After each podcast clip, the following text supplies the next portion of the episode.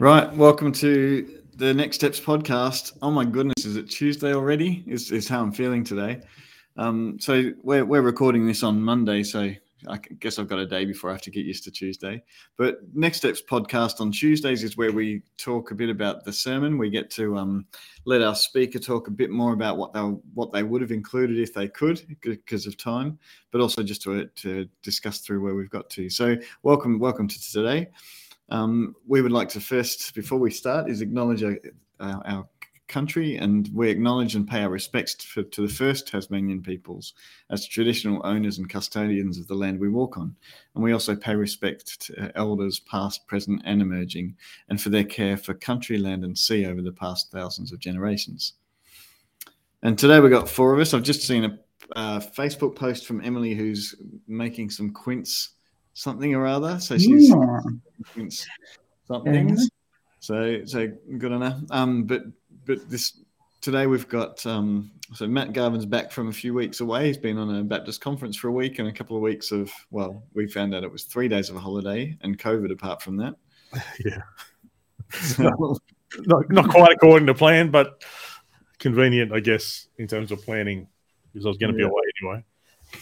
Uh, and then we've got Anne in the red corner. So so she's um holding up her wounded hands. Yes, sir. it's much much better. Good. And Renata was the one speaking to us uh, last week. So hi, Renata. Yeah. Is, Renata, is this your first um, Tuesday podcast? Podcast? Um, not my first one. I have done one quite a while ago when we were still recording them via Zoom um, at some points. And and Renata, are you recording from a secret location, or can you tell us where you are? Um, I'm recording from my office in Glenorchy. Nice, nice, cool. Which will be secret. no, it's good. So she's on a lunch break, I think, or just just getting through. But Renata, the, the main theme this last week, we you were taking us through the parable of the sermon of the mustard seed and the per, the parable of the leaven. Now, the first question I've just got to ask the panel is how do you pronounce leaven? Well, it, it is spelt leaven, as, as, Renata said, but I, I think the Australian English version is probably leaven. Renata, come back I on in. I would usually pronounce it as leaven, uh, leaven, but you use it as a leavening agent. Like it's one mm, of hmm. those words yeah. that sometimes how you're pronouncing it depends on how you, you what the frame, you know, what the sentence you're using it in is like. Mm. Yeah, yeah, I'm with you, Renata. Mm. So it's it's like planting a plant. Yeah, or castle, mm. castle, tomato, tomato. okay, so in the comments, I don't know how you can comment on pronunciation, but you're welcome to say how you would pronounce Levin. You could say what would rhyme with like Bevan. so good. So that's one important question out of the way first. One of my usual theories with words is just you know how are you pronouncing them? Pronounce them, you know, confidently. You know, as long as you're confident, most people aren't going to question you. That's right. and, and, like like in jazz, hit it twice, and then they'll think you meant it. Good. Okay. Um. So yesterday you took us through the parable, but I, I was really interested in your introduction about Bible translations. I thought that was worth throwing in here a bit more as well. Matt's got a um, graphic that he can show up, but Renata, did you what what were you trying to tell us about Bible translations yesterday? Um, well, the main point is that there are many different translations which are good for different purposes. Um, so, you know, the Bible is obviously it's a collection of old writings written in multiple languages historically. We have to translate them to get them across to a language that will make sense to us. And as you're translating things, there are complications in translation because different cultures use different words, you know, differently, um, and different phrases differently. So there's not usually an easy direct translation, which makes things complicated. So a translator has to choose what they're aiming for. Are they aiming for a literal translation of a word? Or are they aiming for a translation of, you know, the thought or, you know, the vibe of the thing, the idea behind it? Mm. And our Bible translations, some people do lean very much towards translating word for word some go right through to paraphrases, so they'll completely rephrase an idiom into, you know, a modern English or modern American English um, sort of thing, like the message up that paraphrase end. Um, and it's just important to be aware that, you know, there are those different things which serve different purposes. Um, and whichever version you're reading, if something's not making sense to you, it's worth going and checking a different translation to see if that phrases it in a way that makes more sense to you. Well, Yeah. this, I, I've got to say, this is a pretty diagram. Uh, for those who are listening, uh, you won't be able to see the diagram, but it, it does come from the God's Word uh, translation website. I think you said, Renata, which would explain why it is the only translation in the meaning for meaning uh, th- section they've got there. Yes.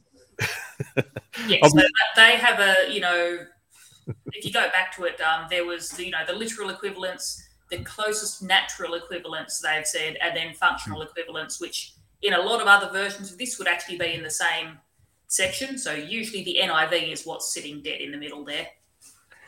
Yeah, and uh, and anyway, there's a whole there's a whole discussion about that. I actually don't like uh, the word paraphrase because most people often uh, assume that a paraphrase is not a translation, and sometimes that's true. Uh, a, paraphrase can be where they've taken an English translation and put it into something else, but but it, it, it's it's more about translation philosophy. So, for instance, the the message is a translation. It's just as this says. It's no, I don't think it's a retelling. It's it's it's much more a uh, trying to communicate the meaning uh, in uh, in whole phrases or thoughts rather than in word for word. So it's a much more much down that much further down that end of the spectrum, which is right. But it is it is still a translation. The um, Eugene Peterson was was both a Greek and Hebrew scholar and was translating the from the Greek and the Hebrew. Hmm. Um, Yeah, I I find that I agree with um, Renata that for different occasions, a diff, a, the the range of translations can be really helpful. Mm. Um, so for me, for example, I have a a Bible that's got the NIV on one side and the message on the other, and I find that really helpful sometimes because then I get that really contemporary kind of of the you know sort of the concept, but then I have much more of the um, you know, the word for word meaning of it Yeah. next to it. And Mm. then, you know, sometimes I've gone to other translations as well, and I find that each one, yeah, they have their shortcomings, but they also have their strengths.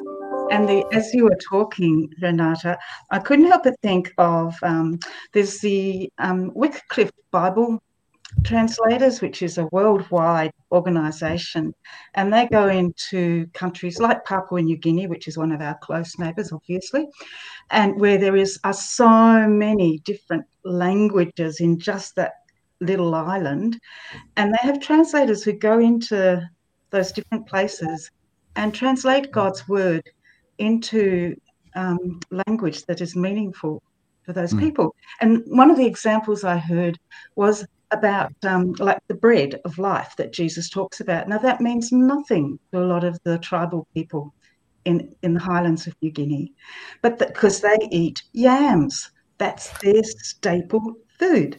And so give us, and also give us this day our daily bread in the Lord's Prayer. So it's give us our yams, you know, Mhm. our daily yams kind of thing, because that's what they connect with. That's that's where the meaning makes sense of them in their culture. Mm. Mm. Now we could go down a massive rabbit hole with, with this Oh, stuff. yes, we could. and I know that we, that there'll Uh, be some listeners who, who definitely think they, that um, there's one true, authentic word stuff. Yeah. It's a tricky one.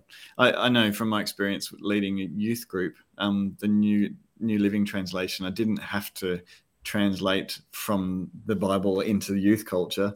It, the New Living Translation, we could actually read straight and then get it. But uh, gee, I love the poetry of the NIV in the Psalms, and uh, so skip back to that, and love the th- fresh thought from the message. Um, I like going back to how was this translated 450 years ago in an you know English language has changed so much since then. But how did they do it in 400 years ago? I wonder if they've got anything to offer. A bit more worried about that one, but yeah. But we'll, we'll move on in a sec. I, I'd love just to at this point do an ad for the Net Bible, not for Mhm. the translation of it, um, but uh, because because it is a tool that translators use. It, uh, it the It's called the New English Translation. I'll, I'll just pull it up. And the reason they do it is a lot of people disagree with the how, how they translate it, but what they've done, a whole bunch of Bible scholars have got together and have the the notes here. You'll see T N S N and uh, there's usually a on different chapters if we get to it uh, a TC. Uh, mm. SN stands for study notes, but the translation where it's TN, it's the translation note. So it'll actually tell you in the Hebrew uh, what the Hebrew means and and why it was translated that way. And the TC, uh, I don't know if I can get to another uh, verse in that, but the uh, it shows. Oh, here we go. Um, uh, the textual criticism, because one of the challenges in translating the Bible is that is that there are, we actually have different ancient versions, and sometimes they they there's, there's incredible agreement between all the ancient versions, but there are some minor differences, like the ending of the Book of Mark, for instance, and other things, hmm. and you'll get and, and they will tell you, okay, this this ancient document says this and this ancient document says this. So I, anybody's interested in getting into Bible study, I always point them towards the Net Bible because the it's free. It's right here on the net, and you get the the translation notes and textual notes and and study notes all in one batch.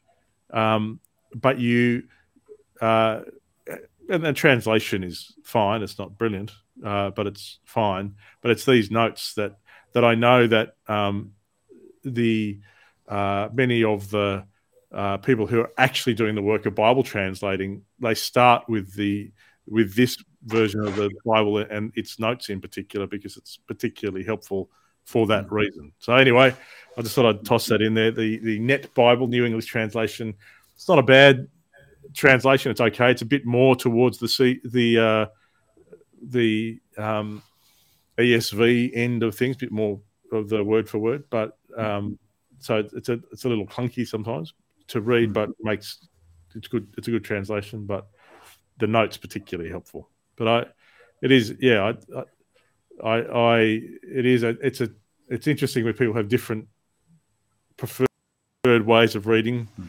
and they do tend to have like uh, the ESV. Probably if you want to get more into Bible study, ESV is probably one of the more accurate ones. NIV is kind of more comfortable. It, it's kind of a, a, middle of the road one, and New Living's a bit more, a, a, a, bit softer, easier to engage with, I guess. Yeah, so like the point that I would like people to take away from that sort of thing is you get your word for word translations and you get your paraphrase translations. There's not one that's superior or anything. They're different tools for different uses. Mm. So, like, you know, I prefer the ESV is sort of my core one. It's, you know, a phrasing that sort of works with my vocabulary. Um, my other preferred one is the New Living. Um, but then I know a lot of people who really like the message and get good things out of it, mm-hmm. and I have never connected with it because it's yeah. very American phrasing and it just doesn't, mm. you know, the things they're trying to use to help it convey to people don't work for me. But that doesn't make it a bad translation or anything. That just means it's not one that's good for me. No. Hmm. I, I, will say at this point, this is where Anne and I will differ a little bit. I, I, I want to raise a bit of a red flag about the Passion translation. I, I, I would say I'm, I'm, a, I'm concerned about that because it's not written by either a Greek or a Hebrew scholar. He, he, he is a linguistics guy who has actually gone back uh, to the Aramaic versions that are translations from the Greek or the Hebrew to Aramaic, and then translated again to English, and he's not even an, he's an Aramaic scholar either. That said, some of it's beautiful. Yeah, uh, it is, and I have to say that I have, um, yeah, I found that like any trans any translation, um, there are things in it, and and it has touched me beautiful in in really important ways on different parts of my journey, and I found that particularly his song, the way he um, presents the Song of Songs, which is a very, um, you know, by Solomon, that has, it's actually a very rich um, description, which can be associated with the divine romance as well as you know a normal romance between a man and a woman. And um, and notwithstanding everything you've said i think it actually reveals some wonderful insights into what it means to be in relationship with jesus. And so don't that's why i would not dismiss it because i think mm. it does have some real wonderful qualities no uh, but I, what I want to make clear, and it's not a translation of the, the Greek or the Hebrew. No, I'm fine to accept that. yeah. So we need to in this in this sweep of things. I don't know if it was mentioned in in, in Renata's sweep. It probably no, it's, it's not no, in there. It's not there. No. Uh, so it calls itself a translation. It, it does. Yeah, people often use the word translation to mean mm. any version of the Bible, whether it's one that's hmm. done by a team of scholars, you know, comparing notes, whether it's done by a single guy working out of, you know, his home office or something, or whether it's mm. done by someone just rephrasing English versions of stuff to make more sense to them. And, you know, not all of those are translations. They no. can be useful, but they're not translations, and you need to be aware of which sort of thing you're getting into. Are you getting into something that's rephrased to help you understand it, or are you getting into something that is translated by scholars who know the full background of what they're trying to do and still disagree? Yeah, mm. that's right. I mean, that, that is one of the, the great tensions, but but I think uh, it's good just to have this conversation and, and, yeah, uh, um, and we'll, we'll move on from it here, but just re-emphasizing what Renata said is different versions for different purposes and don't yeah. don't get too stuck into one but yeah. keep checking it out between them and look yeah. for prompts when you're looking in yeah. so i really liked that yesterday renata um, if you want to go back and hear what she actually said you can watch the church service that was on on sunday so you can see the full sermon there okay so the parable of the mustard seed in in essence i think how would you summarize the the the meaning of that um, parable? Renata, I'll give you first shot, I think. Um, what I'd summarize is that the kingdom of heaven will grow from, you know, a very small effort on your part. Once you've got the kingdom of, you know, sown the seeds, all of the potential is there in those seeds. It's not your ongoing work that is going to make something happen. Hmm. You're just, you know, doing a little bit of facilitation to, you know, try and help hmm. things along. Yeah. So the potential is within the seed. It's not that you magic a plant out of something. Yeah, but yeah, that's right. Yeah, fascinating point. And and this um, we'll, we'll, in a minute we'll come to the three main points you made at the end because I think they're fantastic. So for those who um, aren't familiar with this story, Jesus reads the parable. This is in Matthew chapter thirteen, verse thirty-one to thirty-five and he says, I haven't got it in front of me, but he says the kingdom of heaven is is like a mustard seed planted, and as it grows, then the birds will find um, a place for.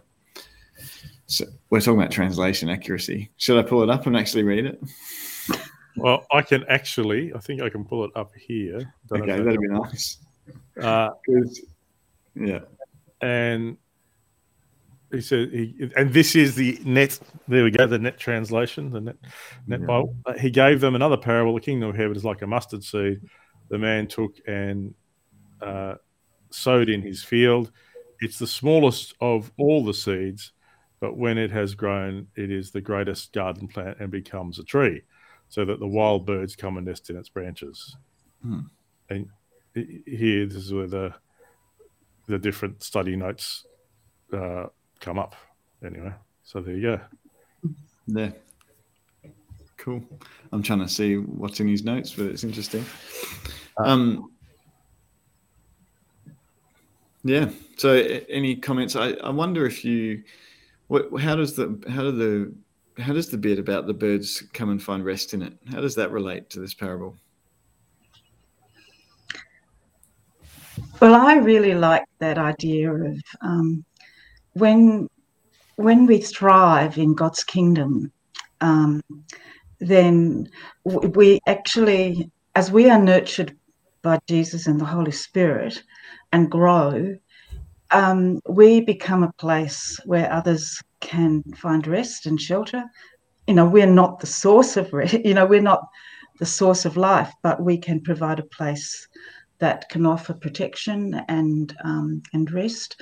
And it, it reminds me, and I mentioned this, I don't know if I mentioned it last week or the week before, it's a it's a passage from Isaiah where it says, um, oh no, it's it's actually Jeremiah passage, chapter 17, where Jeremiah talks about us being planted by the water and we grow up tall and we become we, we fruit in any season, no matter whether it's drought or, or whatever, mm. and we become um, also places of shade for for those around. So it is it's always this idea that we are more than just ourselves. We are we are offering something to the world. And Jesus says, Love your neighbor as you love yourself, and um, as well as loving God. So he always wants us to be um, not, you know, obviously we have an inward work to do, but he actually wants us to be outward facing so that his mm. kingdom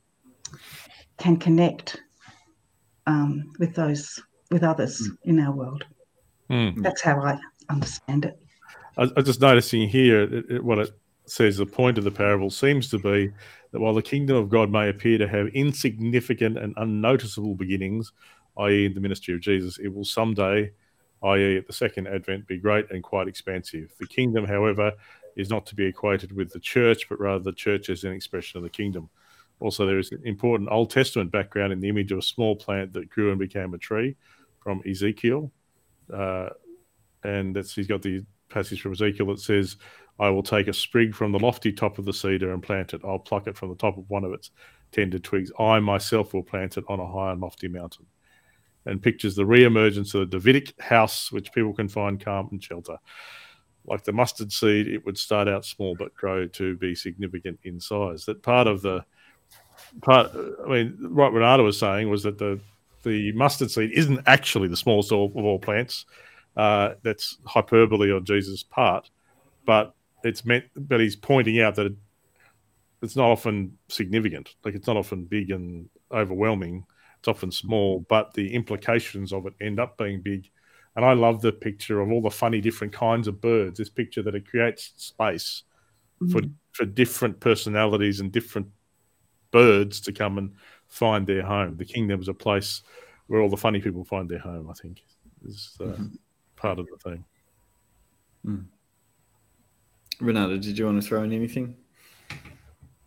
Um, I don't know that I've got a lot to throw in there, other than saying, you know, when you're getting into technical details, like it is stated that the person's planting that mustard in the field, and it would have been mustard seeds would have been the smallest ones that were planted in a field rather than in a garden close to the house. So, mm-hmm. like other things that would be planted in the same area as sort of wheat and barley and that sort of thing. So those are much bigger seeds, but also becoming relatively small plants comparative to the mm. beginning seed. Hmm. Yeah, yeah, that's good. Yeah. Now, I'd, I'd never heard of um, the mustard seed being equated to brassica. That was an interesting thing. And I, I love the point you brought out of it that um, the diversity of the kingdom of heaven. Yeah. Uh, so, Matt, have you got the brassica picture there? We'll chuck that up. There we go. You just have to sort of put your head over this way, otherwise people no, you have to go the opposite way. What you think? so, and so this one mustard seed, the wild mustard, is now. Is it the same plant, the same species, the same?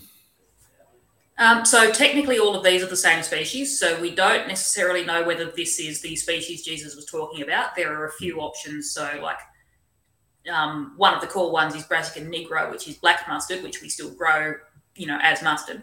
But mm. this one is wild mustard, Brassica oleracea is a possibility. There are a few others that are different branches of um, a different family that look similar to mustard but are not the same family as this. So, like, there's no real conclusion as to which species it mm. would have been. But this one is a mustard that you know we still grow, and over the centuries, um, like I think broccoli was, or broccoli or cauliflower, I think was developed in about the 1500s. So we've got these things that, you know, we think of as being all entirely different plants, and they're actually the same species. They're the same thing. They've just been grown in an area, you know, and hmm. selected for specific attributes that make hmm. them really useful. Mm-hmm. And different expressions of the same thing. Yeah. yeah. And they're all so like Sorry? They're all, they're all my worst vegetables. yeah, that's right. Wait, you're Eat your equating, you're equating the kingdom of heaven to broccoli? Hang about. yeah, but um, I love the that um different expressions of of the one thing. Now we can't go too Mm. far down this line because we don't even know which particular mustard Jesus was talking Mm. about or what was contextual to his environment. Um, but the diversity of the kingdom, uh, and that so that we that we the kingdom is like a seed of mustard that grows and everyone finds their place in it and and in, in its all its diversity. Mm. All right. Before we jump on to the leaven, leaven, leaven, um, is there anything else to add about the mustard? One of the things I really liked about what Renata said, and this relates to the next parable about the leavened bread, and that is, or leavened bread, um, and that is that um, these occur naturally in our environments. So God's goodness um, and His righteousness um, that are part of His kingdom occur naturally Mm. everywhere. And are we really surprised when He made us in His image? But um, the point is, there's they, these can be cultured. I think is one of the things you said, Renata. But they they actually grow wild as well. Mm. And Yeah. One of the interesting ones with mustard is that, you know, the mustard family is the wider thing, grows on every continent except Antarctica and some parts of the tropics. And I think there is over 4,000 species in that family. mm, Um, so, like, there is a lot of it around everywhere. It's not Yeah. all the same thing that we think of all the time. Hmm. I think there's too much broccoli in the world. Don't know if that's helpful, but it's, no, no. But one, one point you made yesterday as well, Renata, that I loved is that um, we and and you hinted at it there is that we can actually create an environment for the kingdom to flourish, like to, Yeah. to do better in, um, keep the weeds out, uh, keep it cultivated, keep the nutrients in, and and create an environment where the kingdom of God can flourish. But so that's that's good. But I love that the kingdom of heaven will break through anyway, regardless Yes. And it's a matter of time, or it might sit dormant for a while. Um, but the kingdom of heaven will expand from this small thing. Mm. Actually, that just um, prompted a memory of something I read, and hopefully I won't get the details wrong because I read it a little while ago.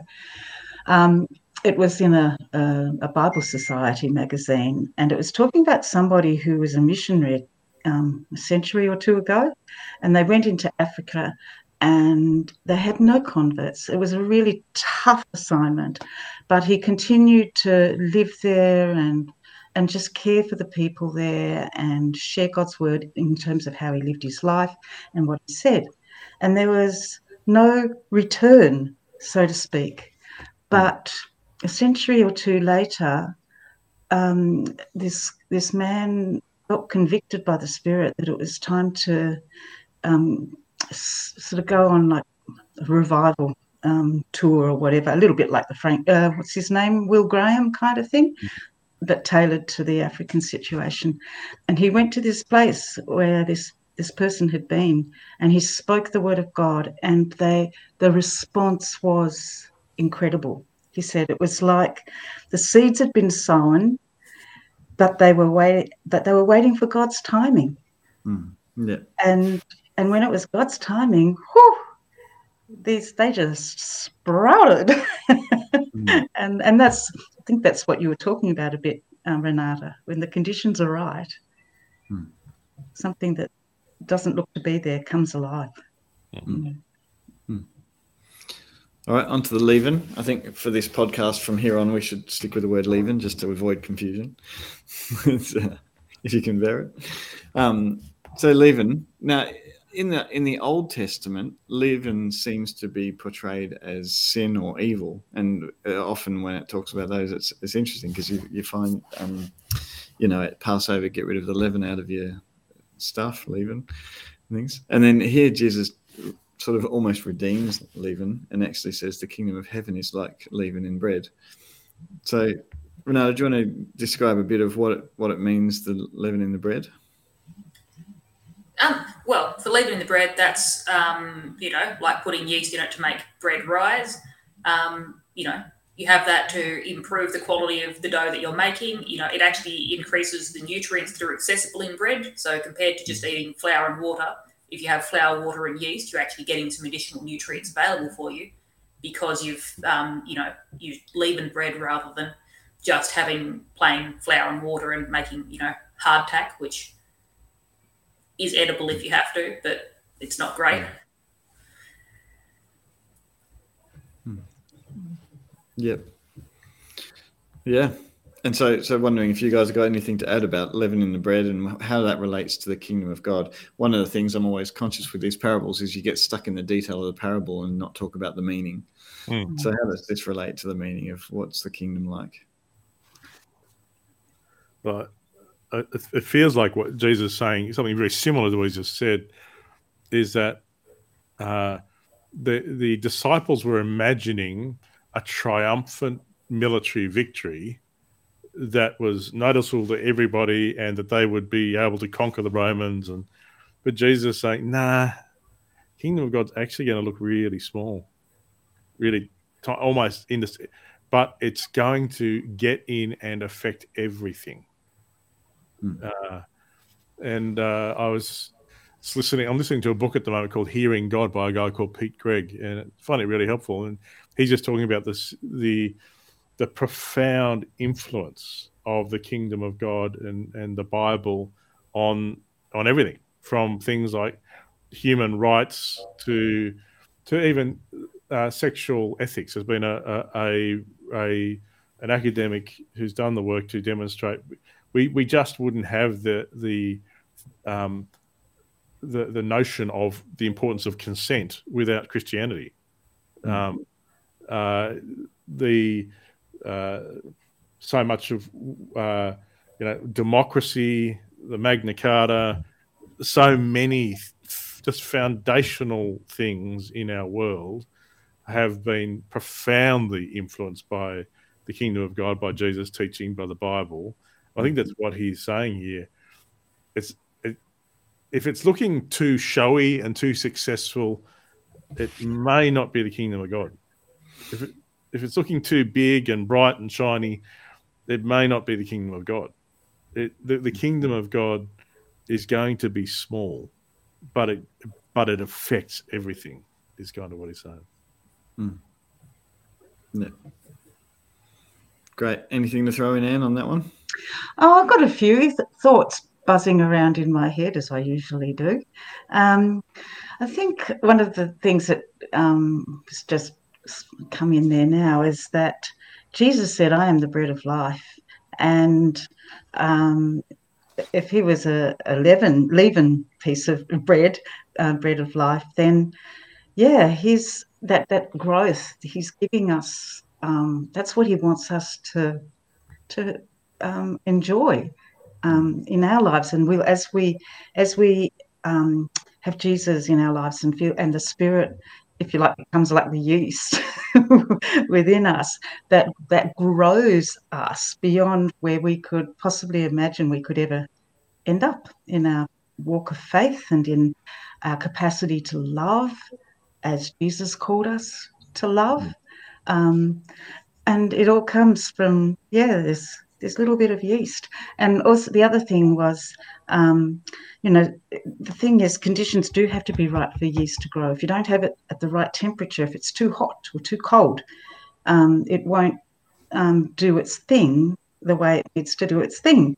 And um, where was I going with this? Yeah, so it's a bit like we can have the yeast of the spirit within us um, but again, you know, and Jesus wants us to have all the conditions right for us to, you know, to rise and to grow and to um, be um, who He wants us to be.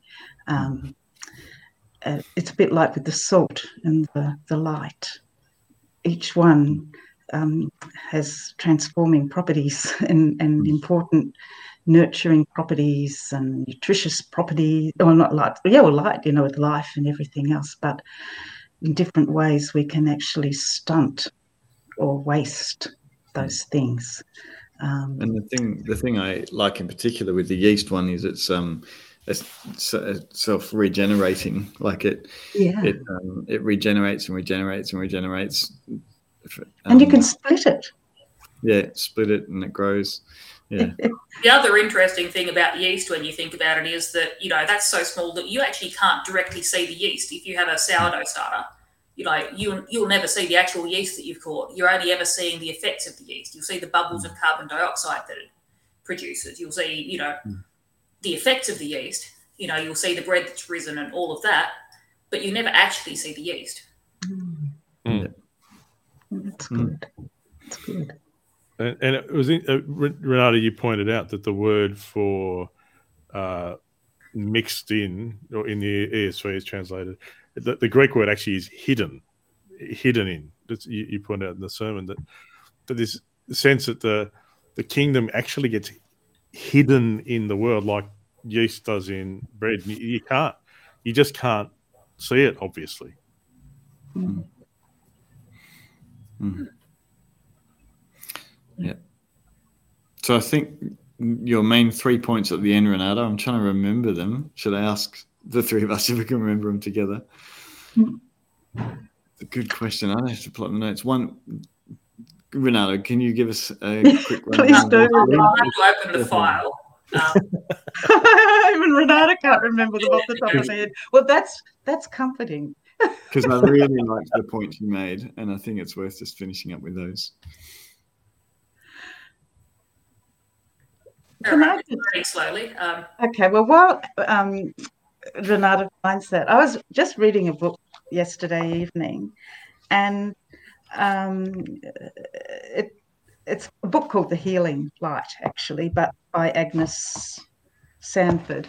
Um, but anyway, she tells this story, and at the end of it, it, it, it follows the story of a of a woman, mother who prayed for her son, and and and and and, and this son became aware of, of, of God's light and life being with him in a very difficult situation.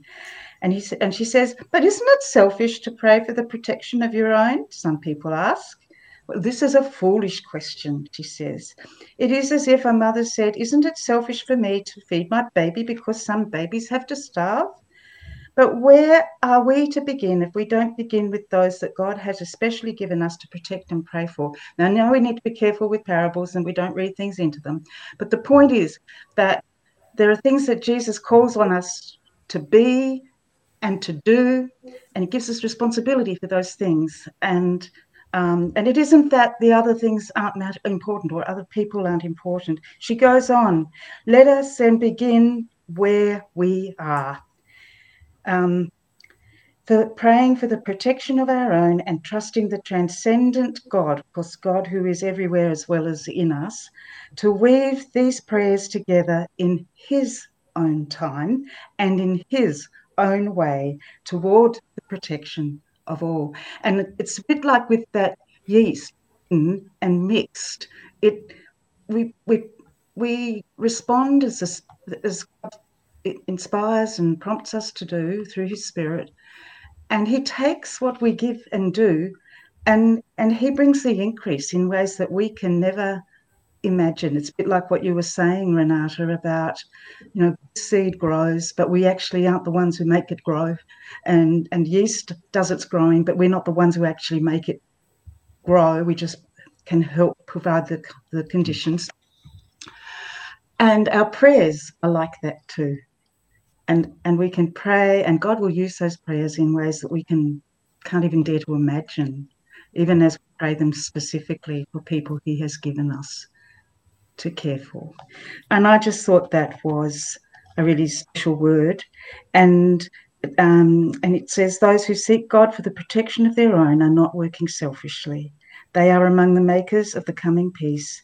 They are beating a path through the wilderness of life toward the kingdom of heaven. And this straight and narrow path shall one day be the broad highway of all humanity. I just thought that was worth including for this podcast.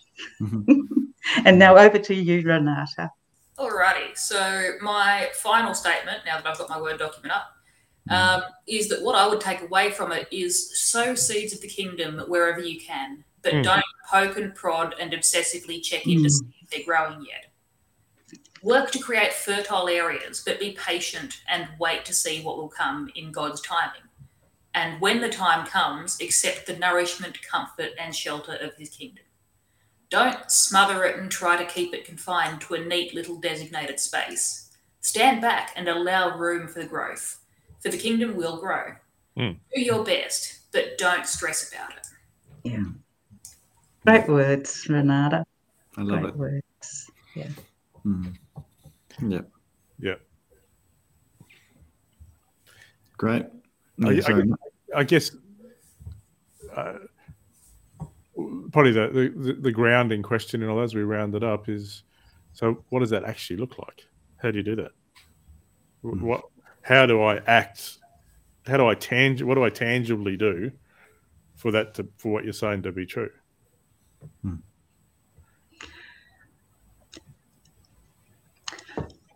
Just for example, you're praying for somebody.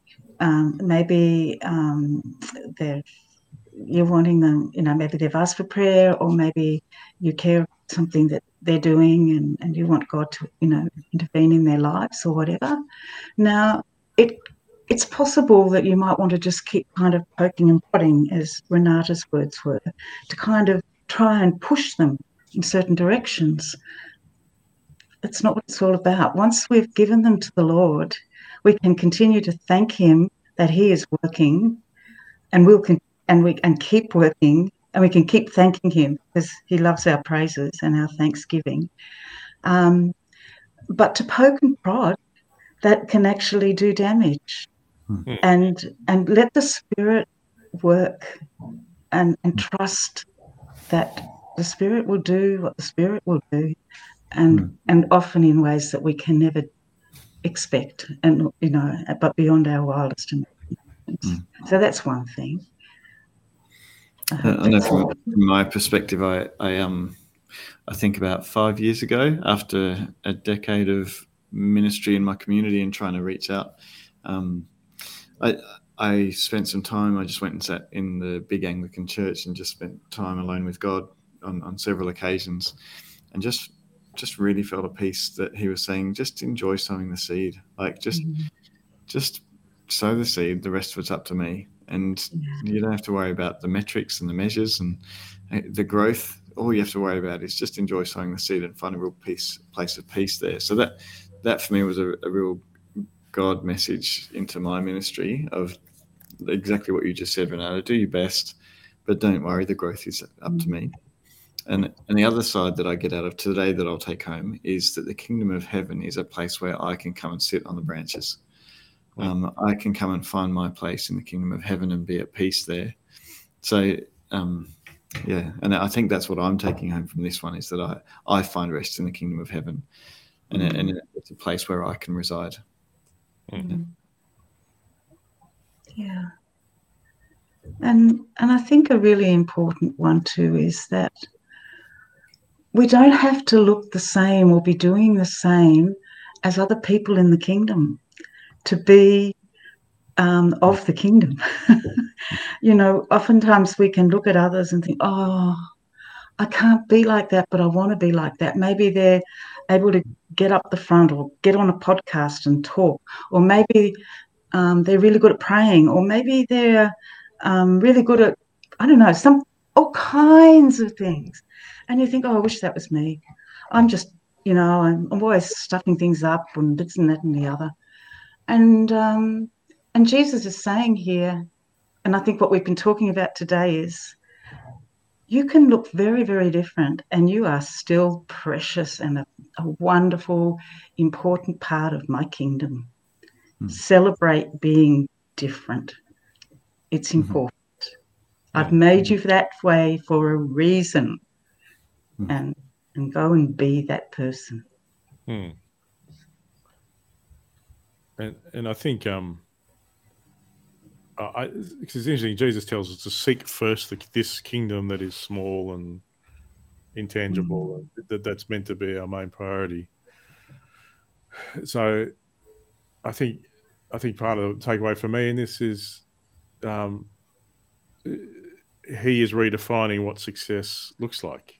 That if we're to seek, if we're to seek first this thing that is hidden, that is small, that is not in our control, uh, then uh, then then we really need to be able to see, watch the part of us that wants the big, bright, and shiny success, and that, that this is that the kingdom of God is a different is is a different thing than the kingdom of the world. Mm. As part of it.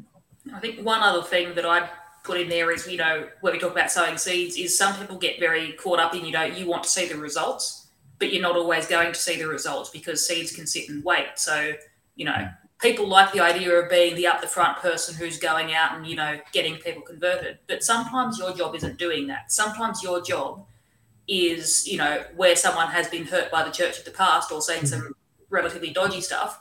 Your job is actually just being a relatively normal person who seems safe, you know, and gives sets the idea in their mind that not all churches are like that. Mm. Like sometimes your job is just doing that bit. You won't ever see the conversion. That might come in 10 or 20 years' time, you know, but you've sown that seed to say not everything is like that. You know, stuff can be better. Yep. Yep. Great. So I think we'll finish up here. Yep. Thanks. Um, for anyone who's listening, we'd love you to pop in comments down the bottom. We had a couple last week, and really thankful for those. But we love having continuing the conversa- conversation through comments and responses. So go for that. Um, but thanks for joining us, Renata. Thanks for all the work you did in your sermon.